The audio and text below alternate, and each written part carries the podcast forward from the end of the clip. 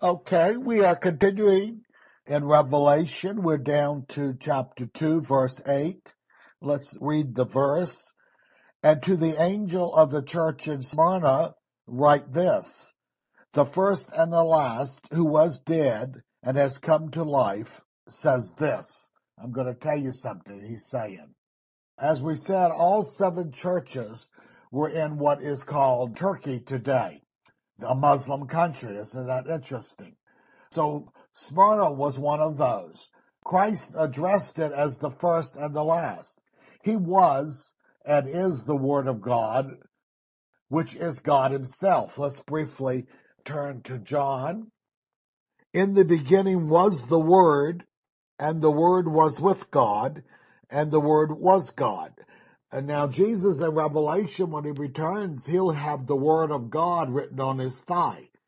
So at times it's hard to understand whether he's speaking of himself or of the Father or of the Spirit.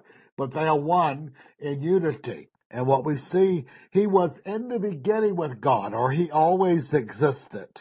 All things were made through him, and without him nothing was made that was made.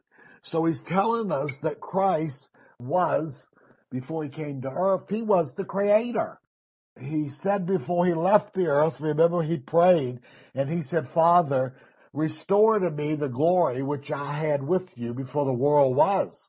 When he emptied himself of the power of God he had, he limited himself.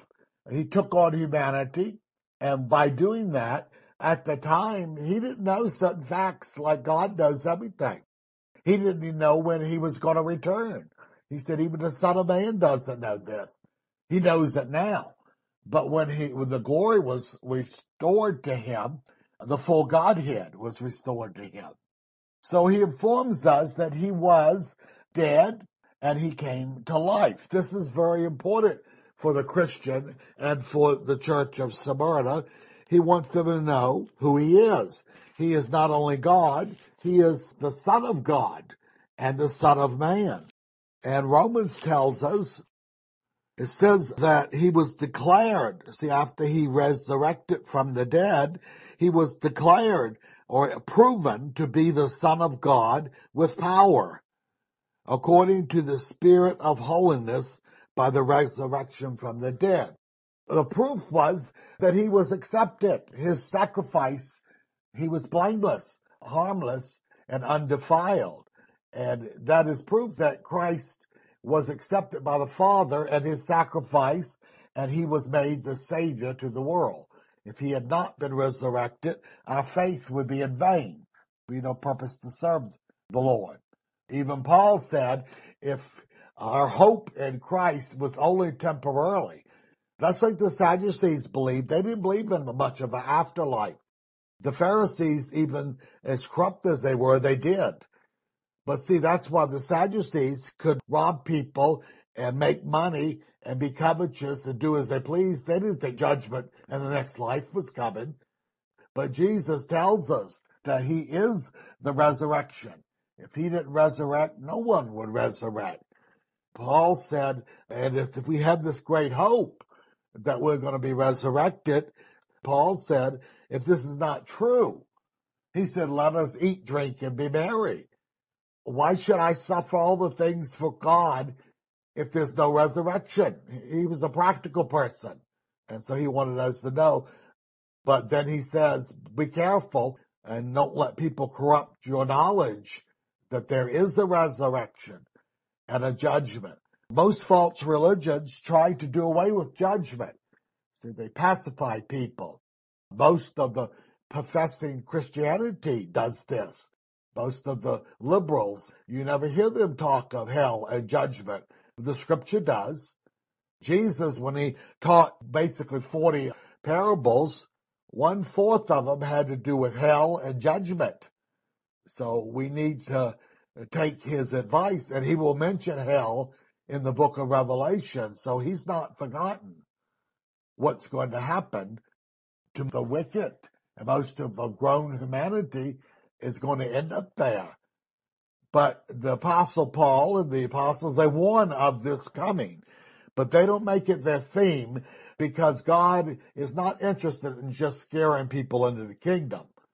That's a benefit and a consequence if you don't serve the Lord. But see, those who are deceived and under the power of the devil, they don't want to believe in a judgment, and God sometimes keeps it from them.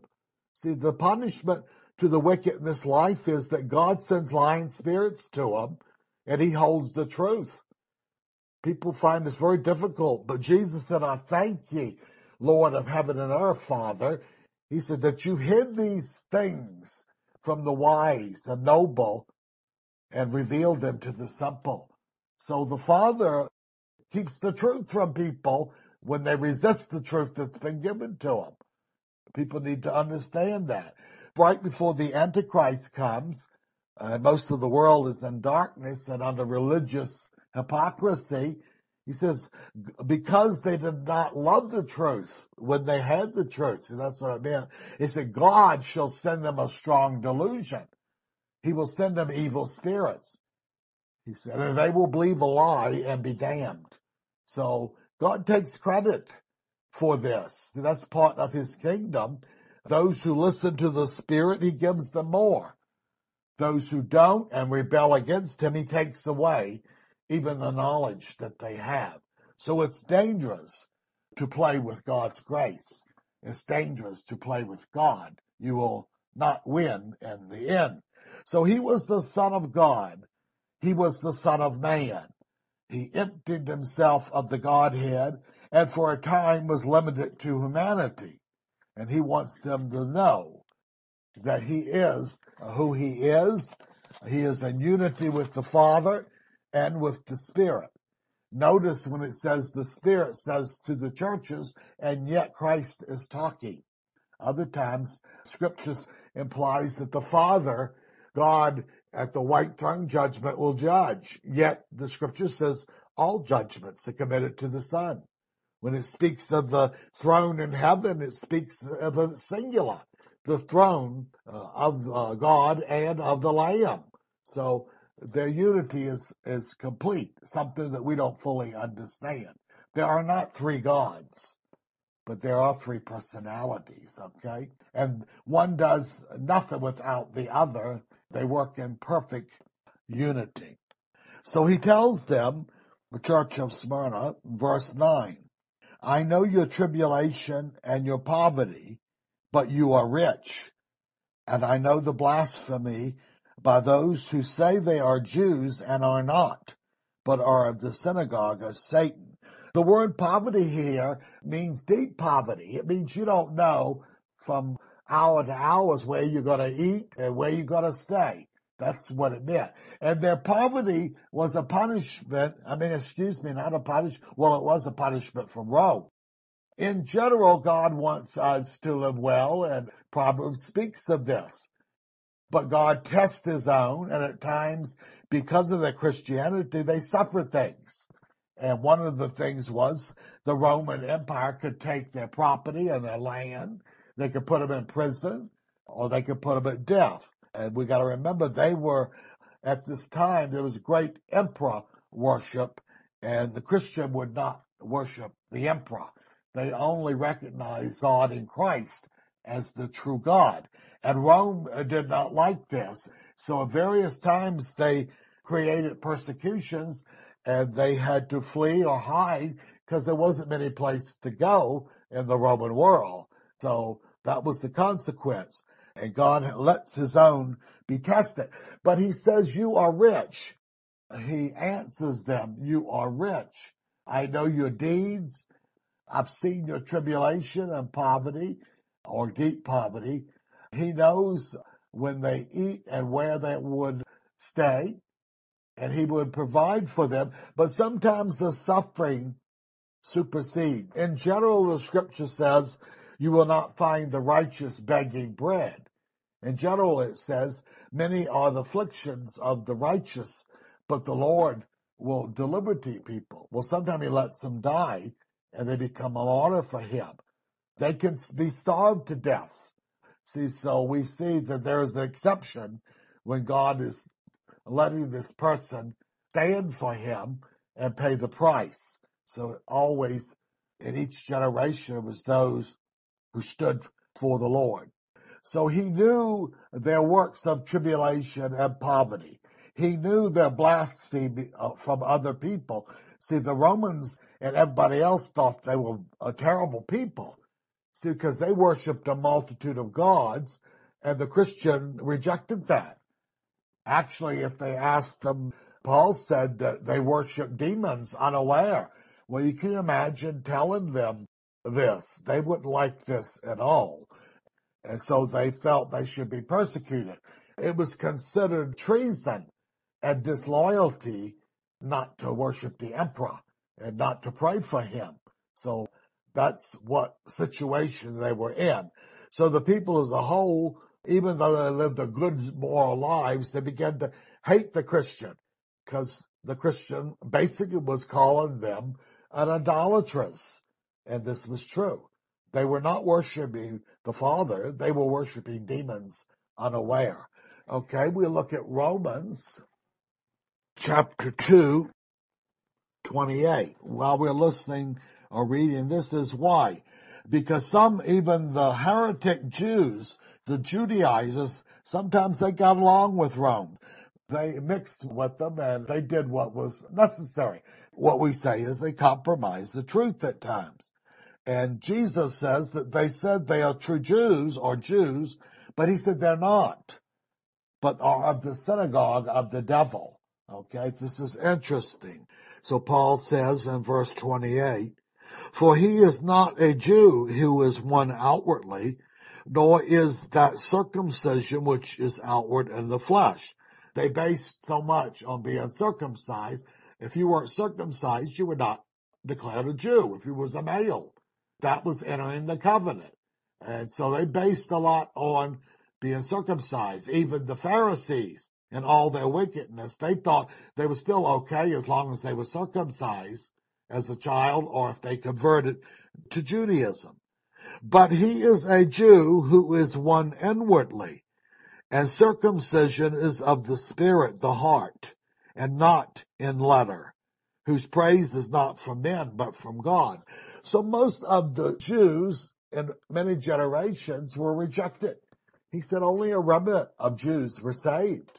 They went through many of these forms, but the Lord, when they were debating Jesus, the Pharisees, they quoted the Father to Jesus. And Jesus said, your father is the devil. So he implied there were synagogues and temples that they were worshiping the devil, and they didn't know it. See, they were under a delusion. But just because they were circumcised and tried to keep some of the law did not make them a true Jew. A Christian is called a spiritual Jew. We are the spiritual Israel. So he makes it known that the heretics, the Judaizers, and other Jews were persecuting them, and yet they weren't in relationship with the Father. They thought they were. They thought Jehovah was their Father. He wasn't. Their father was the devil. They were under deceptions, and they encouraged the Romans to persecute the Christians. Finally, they labeled the Christians. At first, Christians were just considered a sect of Judaism, an offshoot. And then the Jews eventually got to the place they got tired of it, and they wouldn't have nothing to do with them. They persecuted themselves, and if they could, they got the Romans to do their job for it. Now, remember, in the Roman world at this time, there was about 70 million people, which I was surprised, but about 8% of them were Jews throughout the empire. It was a large number, and that's about 4 or 5 million. So we think of minorities in the U.S., only about 12% of the people are Negroes or black. So you just think half of that would be about 20 million in the U.S. So it was quite a number were Jews. And it's believed, and I've read from historians that were not Christians, they give the facts of the locality, but at John's time, it was believed there was only a couple of 100,000 Christians in the Roman Empire. And we know that probably many of them were not true and had turned away. If you read the book of Revelation, you can see they were already involved in sin. So that many did not come to the Lord. Many believed in the apostles when they left Jerusalem before Titus destroyed it. The highest estimates are about 25,000 Christians left the city. And it was almost 1 million people, because this was the festival time, and a lot of people had also fled to Jerusalem for protection from the Romans. A good half of these, 2/3 was believed killed, and a great multitude of them were sent into slavery, and the others had to flee. So the Christian was told during the siege, they had problems up in Syria and had to leave the siege, so anybody could leave and come then. So for 2 months, this was going on, 3 months, and the Lord, through his own prophets, told the apostles and those who were left, the true church, to leave the area. So they were not in Jerusalem when it was destroyed. God saved them or spared them, but if they were found out that they were Jewish, the Roman world considered the Christian a Jew, they would have been punished. They would have been sent into slavery or to another country. So you can see what kind of persecution there was. Christians, like we say, at the most, were about 200,000 or more out of 70 million people. So you talk about, Jesus said, few there be that will be saved. It's a narrow way, and every generation will find this out. When Peter asked him, would many be saved? Jesus answered him, the way is very narrow, and few there be that find it. And more so in the end time that we're starting to live in, he said it would be as the days of Noah and Lot. Well, only they themselves were considered righteous. Their families got in because of them. So it's a bad state. See, because God's going to send a strong delusion, and the multitude are going to accept the Antichrist. And we see the working of this now. The city on the hilltop is about gone. There are Christians, individuals, but very few churches that have a lampstand. Some of them did years ago. Their parents and grandparents served the Lord. But then their children became more and more like the world. They kept the system going, but they'd lost, or they never had their first love. And some lost their first love. And so they keep the system going. They worship God. They say, Lord, Lord, 2 billion of them. And yet Jesus will deny them and say, I never knew you. So we can see that we can discern these times. If we study Scripture and if we obey the Lord, we will not be fooled by these things. So they were false Jews, as far as they weren't Jews in their heart. They were heretics and Judaizers that claimed to be of God, and they were persecuting the Christian also. And Jesus said their father was the devil. Okay. Verse 10. Do not fear what you are about to suffer. Behold, the devil is to cast some of you into prison, so that you will be tested, and you will have tribulation for 10 days. Be faithful unto death, and I will give you the crown of life. Okay. This is a very hard scripture. Well, let's go back a little. I thought I was somewhere else. Tribulation is a proof. I want to go back to that. He said, I know your tribulation, poverty. As Paul said, through much tribulation we enter heaven, or the kingdom. As a whole, the world hates the true Christian. So the people who claim to be Christians and get along with everybody, and everybody in the world likes them, Jesus said something interesting. He said, be careful when everyone speaks well of you. He said they did the same to the false prophets. A true Christian lives a moral, upright life, and the people of the world don't like it. They like a live and let live. Without saying anything, the Christian makes them uncomfortable. His holiness. And so they have to either conform or attack the person. So This is what happens. The world, Jesus said, they hated me and they're going to hate you. So like I say, if somebody likes you, you need to examine your lifestyle. The wicked live for themselves. The righteous live for Christ. Okay. Let's go to John 15, verse 18 and 19. If the world hates you, you know that it hated me before it hated you. If you were of the world would love its own. Yet because you are not of the world, but I have chosen you out of the world, therefore the world hates you. This is the conflict with people. They don't want to believe this.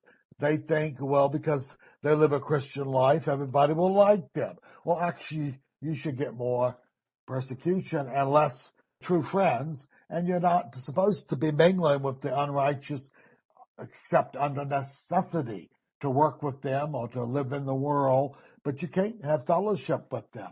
You can't have close intimacy. Well, they don't teach that today. I see signs on the churches. Everyone's welcome. It don't matter how you live and who you are, you're welcome. Well, they're a false church. See, the early church did not permit this. If you didn't live upright and morally for the Lord, they put you out of the church. They refused to give you communion. They'd let you know you were not welcome if you did not repent. Well, to do that makes enemies. It makes people hate you because they take it personally, okay? So we need to understand that he knows that all Christians are going to get persecution at times. Scripture says, many are the afflictions of the righteous, but the Lord will deliver them out of all. We are pilgrims in a foreign world. As a whole, the devil runs a lot of government, religion, and many things. He's the god of this world. Even though the Father overrides him and the nations when he chooses, he lets the devil run the show when it comes to humanity a lot. And so he tells the Christian, but you're not of this. You're in a different kingdom. You're in a different world. Now, Jesus called the Christians of Smyrna, you're rich. Well, this surely goes against the prosperity doctrine, doesn't it? It surely goes against Laodicea. They were rich spiritually, but they were in deep poverty. We will find later the church of Laodicea was like the church today, making money. They thought that God wanted everybody to be healthy and wealthy and rich, and the angels were going to serve them. They thought they were going to get their heaven down here. It's not true.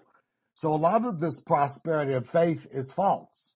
It's nothing more than materialism and covetousness, which will lead people to hell. Okay? So God chose them. The scripture warned the Corinthians, the ones that were turned over and they got sick and died. We find rare case of this. But who was it? It was the rich Corinthians who sort of looked down on the true Christian that didn't have anything. Remember, 20% or so of the Christians were slaves. And when they would join with the love feast, they couldn't bring anything, some of them. Some of them didn't have nothing to share. And the rich would bring elaborate food, and they would sit by themselves and tell the poor to go over there. Can you see the absurdness, why God killed them? The only time that we see that God started killing them openly, he despised them for this. He said, you were judged that you will not be condemned with the world. His point of punishing them with disease was that they would repent. If they repented, at least they would be saved. Some would die, some would not. If they did not repent, they were lost. That's the purpose and chastisement. In Hebrews, it says it's the proof that you're not a bastard, and it says the chastisement is grievous, but it produces something. See, when God chases a person, he either conforms or he rebels, and that is God's intention. And so in Hebrews, it says that chasing the Lord, what does it lead to? Holiness. Holiness is the opposite of sinning. See, it causes them to see the plight they're in and the disapproval by God, and they repent. And they stop their sinning and they're walking in holiness. And then the scripture adds, just so you'll understand, he said, for without holiness, no man will see the Lord. So a lot of these once saved, always saved people who think they have a license to sin, Paul had an answer for them in 3 epistles. He said, if you practice any of these sins, you will not enter the kingdom of heaven. So much for their theology. So much for them perverting scripture and lying. So if you're not living uprightly as a Christian, you will not make it to heaven. The blood will not cover. Even Hebrews says, he that sins willfully after knowledge of the truth hath no more sacrifice for sin. A person has to repent. That's why we have a high priest. That's why the Christian, if he fails or sins, he has to deal with things. If he doesn't deal immediately, God will punish him. And then he'll either rebel or repent. And that is God's intention. So this so-called faith and prosperity movement is like Laodicea. We live in that age of Sardis and Laodicea. Sardis, we will see later, it was popular. Christianity is today with the megachurches. And they have a name, he said, that you're alive. Oh, look at us. We have thousands of people and all the people gathered. And Jesus said, but you're dead.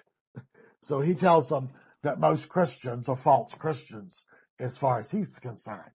But back to the Christian being poor, the Christians of Smyrna, their poverty was because of their Christianity, not because they were lazy.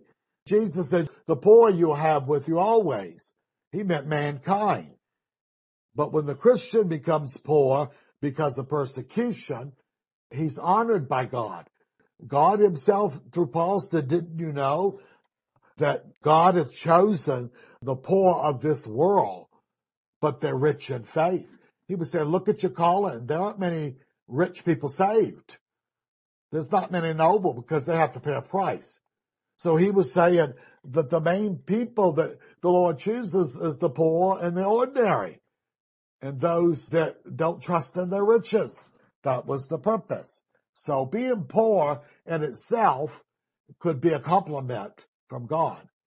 On the other hand, some people are poor because they're lazy, because they don't know how to spend their money.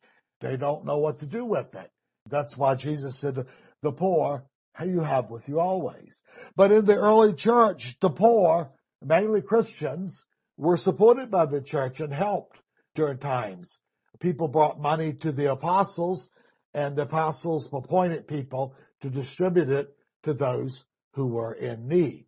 It was mainly, people don't understand this, it was mainly Christians. See, James said, do good to all men, especially to the household of God. So when the famine came, they took care of their own if they could. They took care of the worldly people if they had leftovers. So we got to understand this. They were not equal to the family of God, and we have no responsibility to them that bypasses the Christian. I've seen many people, they think they got someone saved, and they leave them alone, and they go to the next. They don't worry about that person because he's already saved. Once saved, always saved. They're fools. They don't treat them right. And so these people, if they ever got saved, they get lost because nobody feeds and teaches them, or they don't pursue the Lord themselves. They're responsible, but the teacher is still held accountable for not doing his job. Okay, so the Lord has chosen the poor of this world, and he said, but you're rich in faith. So they were willing, like the Hebrews, they were spoiled of their goods. Part of the persecution was the land and their goods were taken from them. And he complimented the Hebrews that you once endured this with joy. Now you're beginning to waver. See, now you're beginning, that's why the book of Hebrews was written. They wanted to go back to Judaism. Some of them, they thought their life would be easier. And the basis of the book of Hebrews or the Latter was, if you go back, you have to trample on Christ to do it.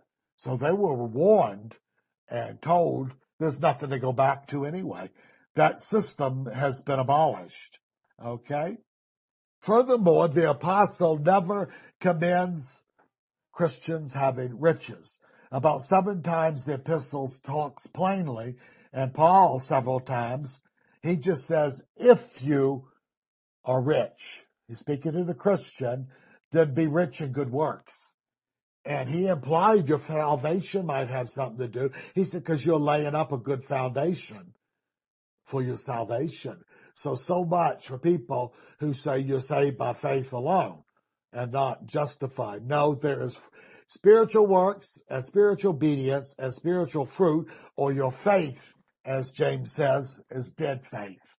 It doesn't produce anything, okay? But like I say, he doesn't have anything against the rich or the rich Christian. But he says those who would be rich fall into many hurtful lusts that drown men in destruction. He never once compliments people being rich Christians. He just simply says, if you find yourself in that case, that more responsibility is placed upon you, more accountability. So people, the prosperity thing, that they want to be rich and they can enjoy luxury and fine things. This was not the context of the Christian. Since you be rich in good work. And those who had the ministry of giving, God caused them to have monies and things come through them. And it was not for themselves, basically, it was for others. So if a person claims to be a Christian and lives in luxury and has 5 homes and 4 cars, I can tell you he's not a Christian. See? He thinks by giving the Lord 10%, he can do what he wants with the 90%. Well, the Lord still speaks of accountability, that you are a servant, and you will answer to the Lord for what you do with your goods. In general, the Christian can use goods for everyday living and other things. God isn't that exacting, but he warns you can use things within moderation. Nothing wrong with having a home, nothing wrong with having a car, nothing wrong with being sufficient in this world. But the Lord is saying, don't forget the poor Christian. Don't forget the ministry to others. And why? Because the Christian that's a true Christian is not a selfish person. Prosperity people are selfish people. They want to buy the Lord off. And then they think they're okay and ease their conscience. Well, if you're worth a lot of money and you give a lot of money, he expects that. During Jesus' time in the temple, the Pharisees had servants go and blow a horn to let people come and see their master give money. They had these chests, 12 chests set up, and each one was for various things. And the priests would receive the gifts, or they would have their servants put the money in, and everybody would go, oh, isn't that wonderful? And a little woman went and it wasn't noticed by anybody, and she put the equivalent of a couple of pennies in. And Jesus said she gave more than all of them did. See, the Lord remembered, implying that all the riches the Pharisee gave didn't count for much. See, because their motive and their intent was evil. God looks at the heart. He expects more from those who have more that are Christians. He doesn't expect from people to give a lot of money or anything that don't have money to give. A lot of Christians live from week to week, and that's fine. But like I've said, if you have money to take vacations and buy luxurious items, and you don't support the Lord, and you don't give to God's ministry, you need to question yourself and where you stand with the Lord. Okay? So this prosperity or this poverty is to be commended because it was because of their Christianity that this happened. Verse 10, as we read, we'll read again. Do not fear what you are about to suffer. Behold, the devil is about to cast some of you into prison so that you will be tested and you will have tribulation for 10 days. Be faithful unto death, and I will give you the crown of life. Even implying that some of them are not only going to be put in prison, but some will be put to death. During this time, one of the famous martyrs, they don't know much about his personal life. They believe he was a leader or a bishop of the church of Smyrna. He was put to death. as an example to other Christians to worship the emperor, but he would not worship the emperor, okay? So it appears the empire and the Roman Empire had cracked down on Christians because they only honored Christ and God and would not count the emperor as being a divine person. So they would not worship him. Certain parts of the Turkey and the seven churches were persecuted more than others. Some got away with it better than others, depending on the local magistrates and governors, and some were stricter and some were not, according to the rules and information they got from Rome. The emperor at this time, I think his name was Diocletian, so that's close, but anyway, he really hated Christians. Some think that the 10 days in Smyrna were 10 years, it may be, for we can trace the persecution during this time lasted about 10 years overall. 10 often is used like the number 7 as a complete number. It may have been symbolic that you will suffer persecution, you will be tested to a certain amount of time, and then it will, the overall great testing will end. So Christians have tribulation in this world. They're not always persecuted outwardly or physically. Jesus said, men, come a time they'll separate from you and have nothing to do with you and count your name as evil. We live in a society that basically can't persecute a person, but they can separate from you. They can consider you narrow-minded, and many of the churches would not let the true Christians in today. It would make them too uncomfortable. If Paul and Jesus disguised themselves, they would most likely throw them out of church. So that's the period that we live in. Let's take a break.